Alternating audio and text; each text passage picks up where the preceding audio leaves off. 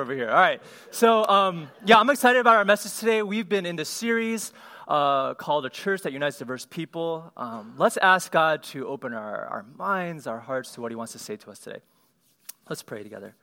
God, thank you for this beautiful day. Thank you for the beauty of being able to see your grace expressed through baptism.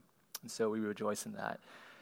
And we thank you, God, for this journey that you are taking our church on and challenging us with this vision of being a church that unites diverse people. And I pray that you would continue to speak to all of us here, uh, whether we're just new to the faith or whether we've been a long time walking with you, God. I believe you have something to say to us today. In Jesus' name, amen. Okay, so um, if you're just joining us, uh, we have been in this message series where we've been exploring uh, the book, uh, the book of Acts, which uh, it tells the, the story of the formation of the early church. And we've been asking this question of, you know, what does this story have to say to us? How does it maybe inform our imagination and our convictions about what, about what the church is meant to be today? What the church, what, what's our calling as a church and as a community today? And as we've been reading this story, um, our conclusion is this that Acts gives us the foundation and the vision to say that we are called to be a church that unites diverse people. And that this is a vision that is reiterated and reaffirmed in the pages of the New Testament, as well as echoed and foreshadowed in the Old Testament. And it all starts in Acts chapter 1, verse 8. That's kind of the beginning and the, the genesis of this journey that the church takes. And Acts 1 8 says this, but this is Jesus speaking to his followers after he had risen from the dead. And he says to them, But you will receive power when the Holy Spirit comes on you. And you will be my witnesses in Jerusalem and all Judea and Samaria and to the ends of the earth. And so when the first disciples heard this challenge, I think they probably heard it as a geographical challenge because they were situated in Jerusalem, and Judea and Samaria were the surrounding areas, and then the ends of the earth are really far, far away. And so they probably thought, okay, the Spirit's going to take us to really far away lands. But Jesus' primary concern as he gives this vision is not so much a geographical challenge as it is a people challenge. That Jesus' point was not so much like where the places that you'll go, it's the people that you will encounter and meet along the way. That is my heart. And as you go to these places, you're going to meet unexpected people. And I want you to tell them as well about who I am and that I love them. And I want them to join my family. And so, Acts chapter 10 is the part of the early church's journey in which this vision really kind of comes into reality. Because up until this point, I don't know if you've noticed this, up until this point, with really one exception, all the converts to the Christian movement are what? What ethnicity are they? They're Jews. This has largely been a movement among Jewish people. Jewish people becoming converted and saying, Yes, Jesus is the Messiah, I will follow him. With one exception, though. You guys remember what that would be? In Acts chapter 8, who do we see comes to faith? An unexpected person comes to faith. It's the Ethiopian eunuch, right? And so God sends Philip to, to share the message of God's love with the Ethiopian eunuch, and he, he comes to faith. And so, up until this point, you, when you think of the church, really, you really should think of kind of a, a largely, ethnically speaking, a pretty homogeneous community. And then there's like, you know, uh, Phil, uh, the, the Ethiopian eunuch. We don't know his name, right? And so Acts 10 signals a major shift. So let's read what happens. It's kind of small, but that's okay. At Caesarea, there was a man named Cornelius, a centurion in what was known as the Italian regiment. He and all his family were devout and God fearing. He gave generously to those in need and prayed to God regularly. One day at about three in the afternoon, he had a vision. He distinctly saw an angel of God who came to him and said, Cornelius. Cornelius stared at him in fear. What is it, Lord? he asked. The angel answered, Your prayers and gifts to the poor have come up as a memorial offering before God. Now send men to Joppa to bring back a man named Simon who is called Peter. Peter, of course, is the leader of this new Christian movement, right? He is staying with Simon the tanner, whose house is by the sea. When the angel who spoke to him had gone, Cornelius called two of his servants and a devout soldier who was one of his attendants. He told them everything that had happened and sent them to Joppa. So this story focuses on a man named Cornelius, who is a centurion. So what that means is an Italian regiment which consisted of about 600 soldiers. Uh, a century considered, uh, consisted of 100 soldiers. So the, Cornelius kind of oversees a, a group of 100 soldiers.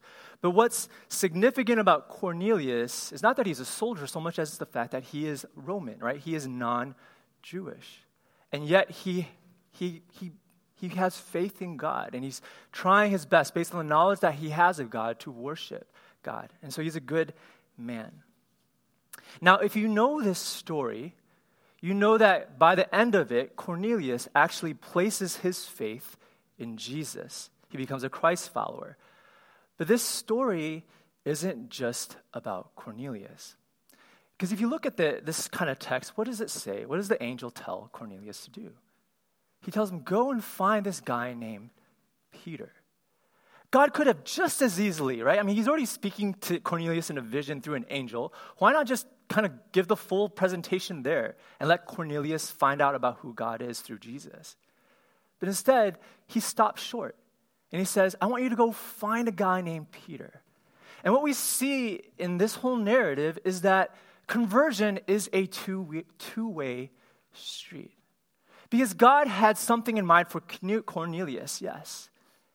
And he also had something in mind for Peter. There were two conversions that God wants to do in the life of Cornelius as well as the life of Peter. And I think this is really, really important to note. Because often Christians, we have gotten into trouble when we take a paternalistic view when it comes to uh, things like mission and witness and things like that. When we take the view that, you know, I have something and you don't, I am the giver and you're the receiver, I have God and you do not, that easily leads, you know, to a sense of hubris, a sense of arrogance and pride. I'm the giver, you're the receiver, and it becomes this hierarchy. But what God often does is He kind of blows that apart. And the act of following Jesus, the lines between giver and receiver are often blurred. They actually become equal. Or another way to think of it is this that really, God is the ultimate giver, and both parties, both parties have something to receive from God. And that's what we'll see in this passage. God has something to say to Cornelius just as much as he has something to say to Peter. You know, in last week we had heard about Houston Welcome Refugees uh, and the incredible work that they're doing to welcome the refugees that are coming to Houston. Uh, and it's, I think it's tempting with something like this to think, okay, y'all sign up for that orientation because I want to help refugees. And quite certainly, their plight, refugees' plight, is dire. There are real needs and real trauma that they're experiencing. And yet, it's not just a one way street. Because in giving, in showing up and loving, it's, you know, I think those, you know, those those of us who have experienced that know that in the giving there is something to be received just as profoundly as well. All right, so if you if you sign up for that orientation, I encourage you to do so. Um, remember this: it's, there's something for you to receive from God as well. And so now we come to Peter.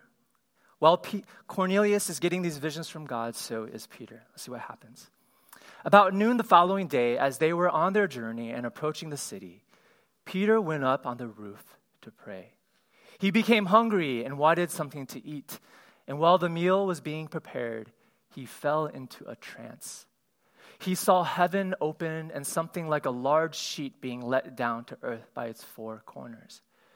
It contained all kinds of four footed animals, as well as reptiles and birds.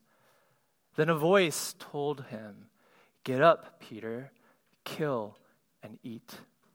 Surely not, Lord, Peter replied. I have never eaten anything impure or unclean. The voice spoke to him a second time Do not call anything impure that God has made clean. This happened three times, and immediately the sheet was taken back to heaven. While Peter was wondering about the meaning of the vision, the men sent by Cornelius found out where Simon's house was and stopped at the gate. They called out, asking if Simon, who was known as Peter, was staying there. While Peter was still thinking about the vision, the Spirit said to him, Simon, three men are looking for you. So get up and go downstairs. Do not hesitate to go with them, for I have sent them. Peter went down and said to the men, I'm the one you're looking for. Why have you come? The men replied, We have come from Cornelius the centurion. He is a righteous and God fearing man who is respected by all the Jewish people. A holy angel told him to ask you to come to his house so that he could hear what you have to say. Then Peter invited the men into the house to be his guests. Uh, have any of y'all ever dreamed about food? You can raise. Don't be. Don't be ashamed. It's okay. I have many. A lot of us, right? We're hungry. Have you ever had a nightmare about food? Right, one of those those kind of nightmares where like the food is just amazing and you can smell it, but for some reason you're dreaming like you can't eat it. Have any of you guys ever had that experience? All right, yeah, all right, Cassie. You, I can tell you think about food a lot. All right. So Peter's experience in Acts 10 kind of borders on the fence of dream and nightmare because in this vision, God calls him to do something he never would have thought to do. God shows him this variety of animals and tells Peter to kill and eat. And we, most of us would know that Jewish people had these regulations, these laws around the types of foods that they could eat. There were dietary restrictions that are like very specifically spelled out in Leviticus. And there was food that was clean and unclean. And to eat uh, what was unclean would defile a person, would make them ceremoniously, ceremonial, ceremonially unclean. And so this vision is about food, yes, but it is also about so much more than food. Because food is the portal to people. Food is the passageway to culture and to relationships, right? If you want to get to know someone, you sit down with them over a meal and you share drink and food and you share stories, you laugh and you cry. And that's how you get to know someone. That's how you build trust. That's how you build relationships. And so the conundrum is that Gentiles, right, non Jewish people, ate foods that Jewish people were prohibited from eating. And so you'll note that it was okay for Jewish people to allow Gentile people into their house, but it, the reverse was not true. It was not okay for a Jewish person to go into the house of a Gentile and eat the food that was placed before them. Because who knows what they would serve? It might have been served to idols, it might make them unclean. And so there was this kind of wall. I can't eat your food, I can't commune with you. And so over time, interestingly, what happens is that food becomes a proxy for something much larger. Your food is unclean becomes you are unclean. We humans have this tendency go, to go from like specific to general. Right? We take specific data points and then we generalize. And it helps us to make sense of the world because there's just too much data to take, it, take in. But the downside of this is that it can lead inadvertently to shorthand ways of thinking of whole groups of people, which in the very least leads to stereotypes but at its worst leads to flat out bigotry and racism. So Peter has this dream, and it happens how many times? Three times. Which is interesting to note because Peter is no stranger to things happening to him in, in triplets, right? He had denied Jesus three times, and the rooster had crowed three times. At his reinstatement, Jesus asks him three times, Peter, do you love me? And so now, three times he has this vision because I think Peter was obstinate, he was brash, he was passionate, and he was hard headed. And it took a while for this to get into his mind and into his heart because his whole life has been operating with this paradigm clean, unclean. But God was converting Peter as well, and he was about to transform his paradigms. So the next day, Peter started out with the men who had come to him, and some of the believers from Joppa went along. The following day, he arrived in Caesarea. Cornelius was expecting them and had called together his relatives and close friends. So he's really excited, like, what's going to happen? And as Peter entered the house, Cornelius met him and fell at his feet in reverence. But Peter made him get up. Stand up, he said. I'm only a man myself. And while talking with him, Peter went inside and found a large gathering of people. And he said to them, You are well aware that it is against our law for a Jew to associate with or visit a Gentile. But God has shown me that I should not call anything impure or unclean. So when I was sent for, I came without raising any objection. May I ask why you sent for me? Cornelius answered, Three days ago, I was in my house praying at this hour, at three in the afternoon. Suddenly, a man in shining clothes stood before me and said, Cornelius, God has heard your prayer and remembered your gifts to the poor. Send to Joppa for Simon, who is called Peter. He is a guest in the home of Simon the tanner, who lives by the sea. So I sent for you immediately, and it was good of you to come. Now we are all here in the presence of God to listen to everything the Lord has commanded you to tell us. Then Peter began to speak. I now realize how true it is that God does not show favoritism, but accepts from every nation the one who fears him and does what is right. Wow, how cool is that? Peter experiences a major paradigm shift.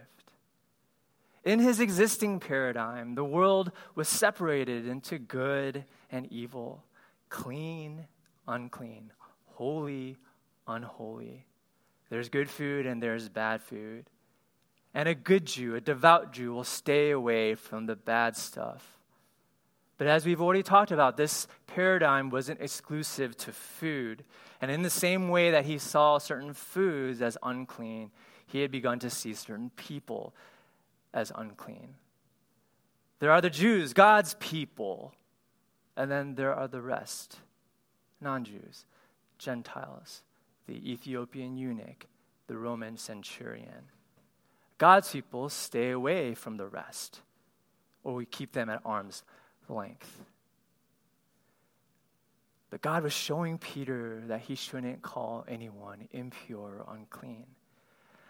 And so Peter comes upon this realization that upends his worldview.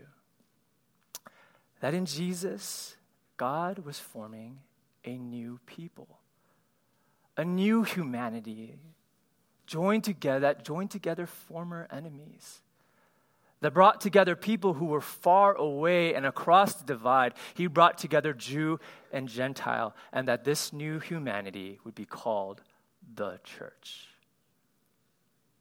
God was breaking down walls and he was breaking down boundaries that separated people from one another we protect boundaries really well, don't we? When you go to Costco, there's someone at the door whose sole job it is to check your ID.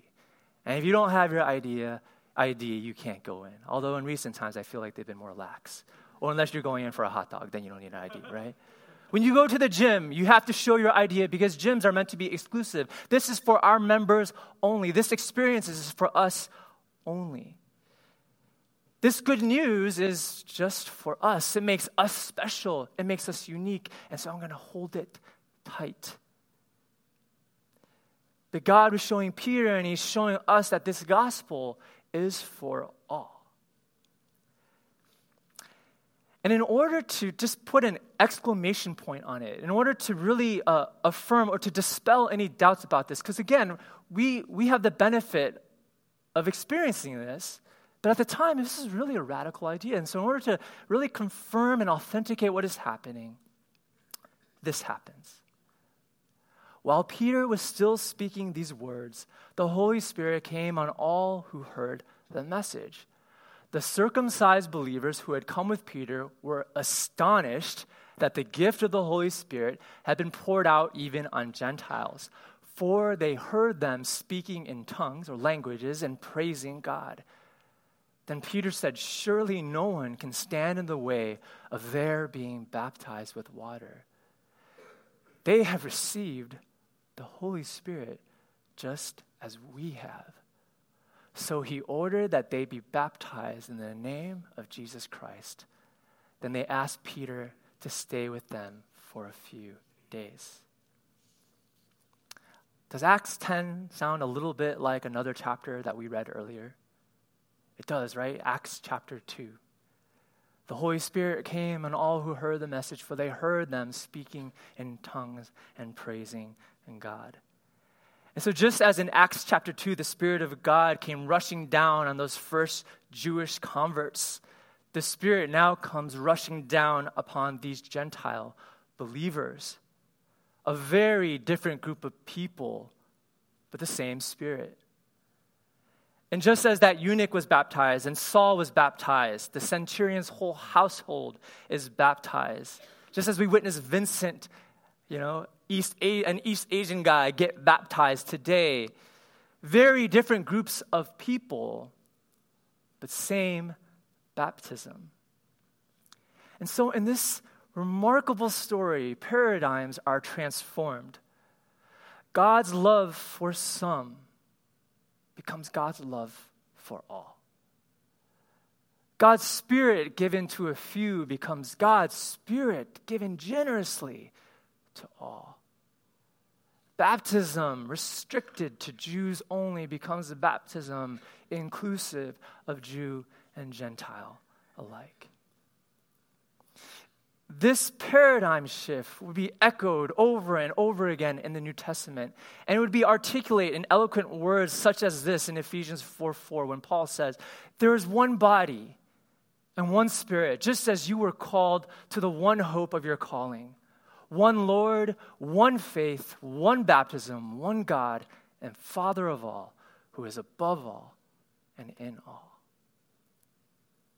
Hey, let's say that together as a church. Let's declare this new reality. Let's say this together. Ready? There's one body and one spirit, just as you were called to the one hope of your calling one Lord, one faith, one baptism, one God and Father of all, who is above all and in all. So, there are two uh, application points I want to draw out from what we've heard today.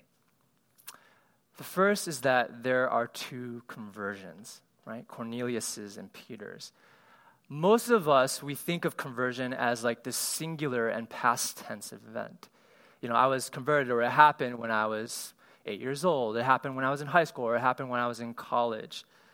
But Peter is converted after he had already started following Jesus. And I want to suggest that our spiritual lives are a series of conversions. Peter was the leader of the Christian movement. And up until this point, he did not understand that Christianity was for more than Jewish people. He didn't get that part. It took a conversion.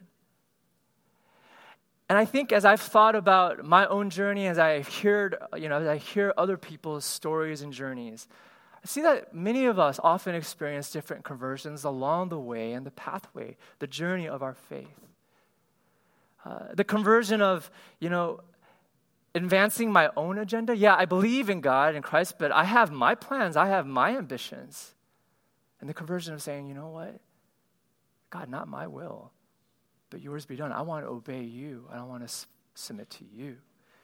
Uh, the conversion of working to be loved by God.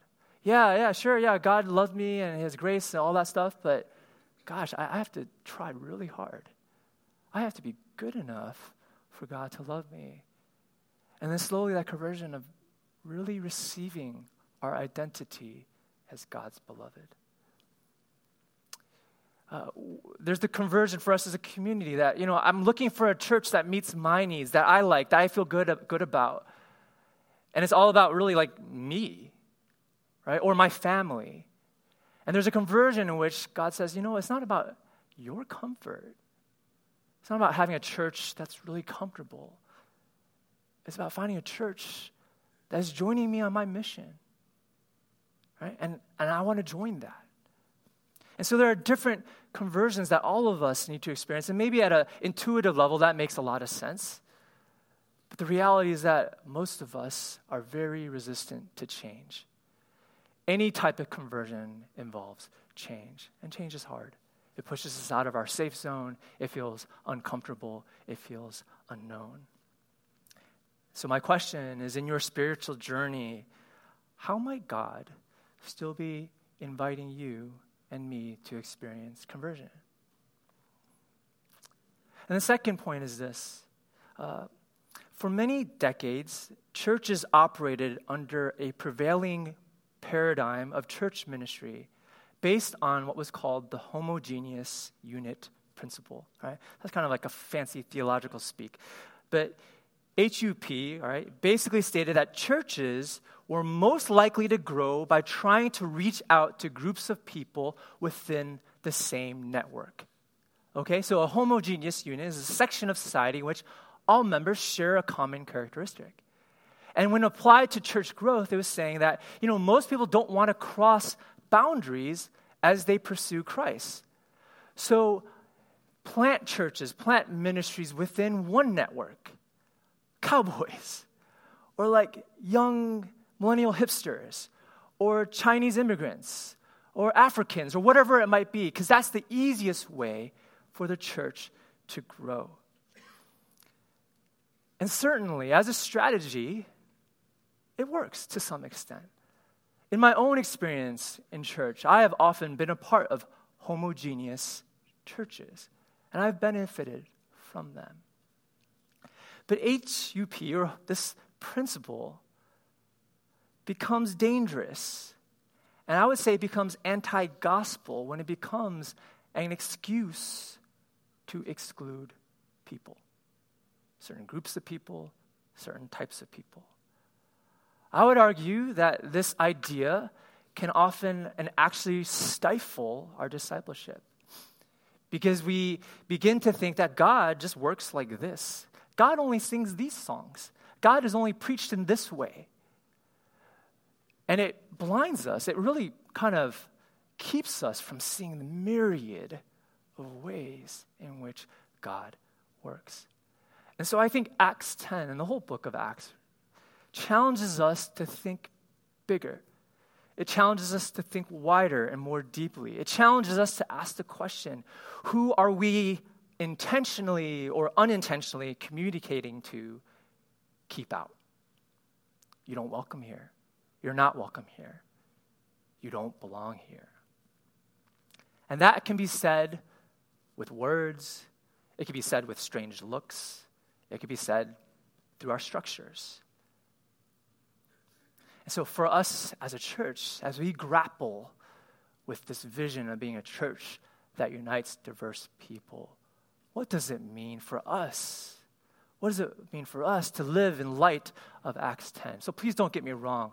I am not dogging on uh, immigrant churches or the cowboy church, but I think all of our churches need to wrestle with the question what does it look like for us to wrestle with this reality that God, even though it was maybe not as efficient, sent Cornelius to sent to Peter to kind of have this really crazy meetup, right? That crossed boundary, that crossed relationships and racial and ethnic divides.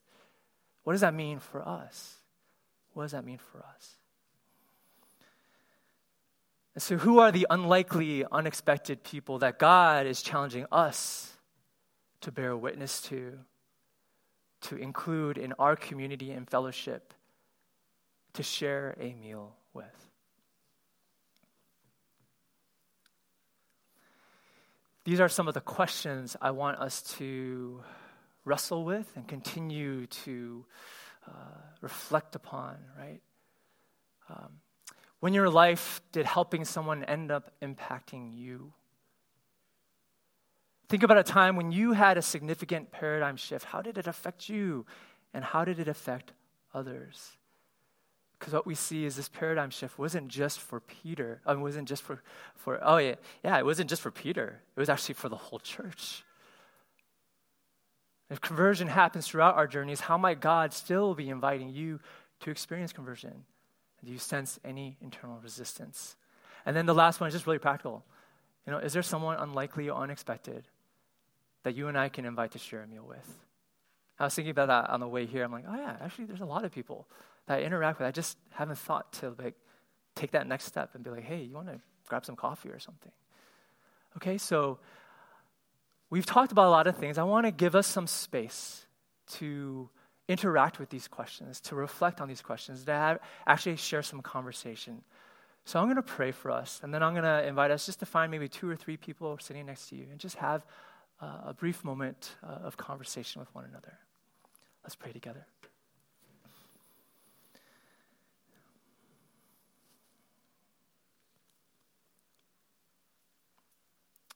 God, I thank you for the amazing ways that we got to witness how you've worked in someone's story and the amazing ways in which you worked in Cornelius' story and Peter's story.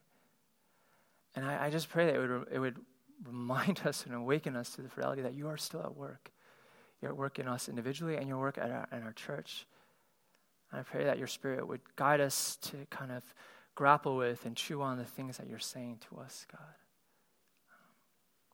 Yeah, so Lord, I pray that you would continue to lead our time of conversation and reflection, Lord. In your name we pray. Amen. All right, so go ahead, and we're going to give you about four or five minutes to just have some conversation with one another. If you don't feel comfortable sharing, that's okay. You could pass. You could just listen in. But let's make sure everyone has a group that is, you know, sitting here, and uh, let's go ahead and talk for about four or five minutes.